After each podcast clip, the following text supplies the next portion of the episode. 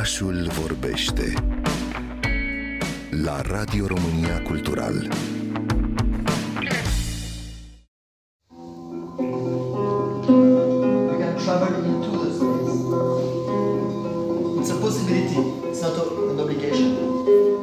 Luca Vialfon, puteți explica în câteva cuvinte pentru un public care nu este atât de familiarizat cu dansul contemporan ce lucrați luna aceasta cu tinerii participanți la Academia de Dans și Performance?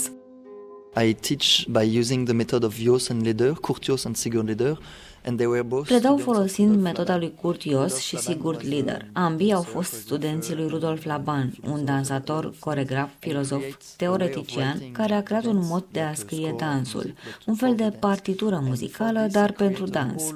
Și pentru asta a construit o întreagă metodă despre spațiu și despre dinamică. Deci folosim spațiul, precum cubul, precum formele geometrice, pentru a improviza în spațiu și pentru a identifica în minte diferitele direcții. Apoi am lucrat despre dinamica în spațiu, despre maniera expresivă a mișcării.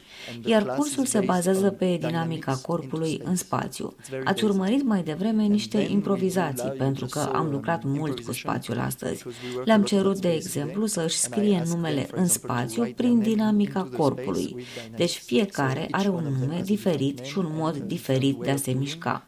Și este foarte interesant să-i vezi mișcându-se.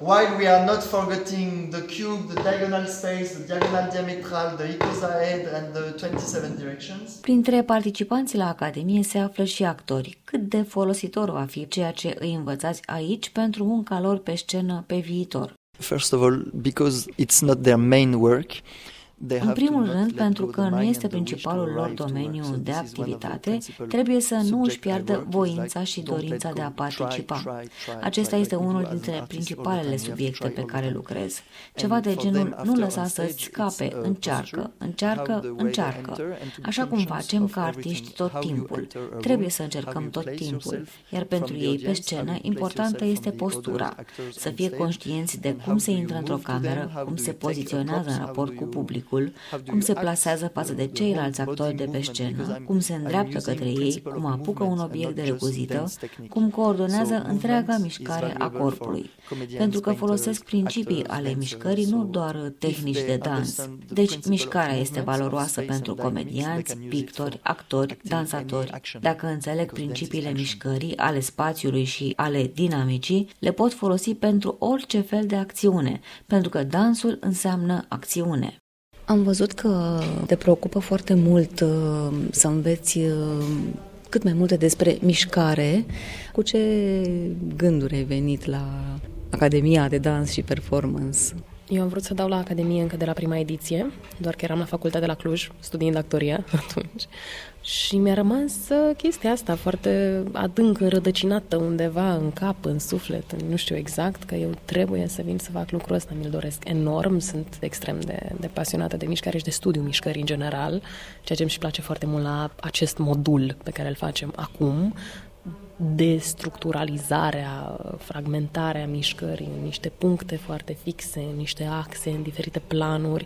Adică mintea mea e una foarte matematică, că am fost întotdeauna, și mi oferă foarte multă siguranță să lucrez în felul ăsta. Am senzația că corpul meu învață foarte mult sprijinindu-mă de un anumit tip de înțelegere. Sunt uh, două săptămâni de când a început Academia. În prima săptămână pentru mine a fost așa, una caldă, una rece, o zi în care la cool-down, ca să zic așa, îmi curgeau lacrimile pe față, ziceam, oh, Doamne Dumnezeule, deci dacă la deschidere v-a vorbit un pic despre cum vedeți că o să vă ia destul de tare, n-am crezut niciun cuvânt.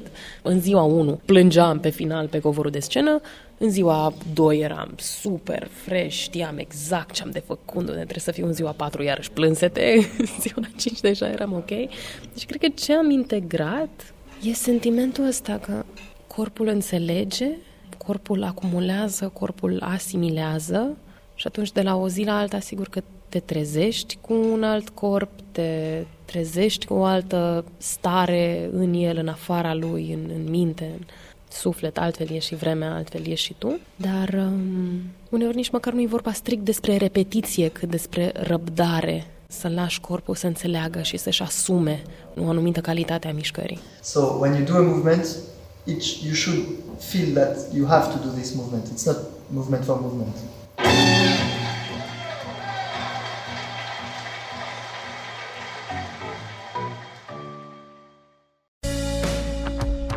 Orașul vorbește la Radio România Cultural.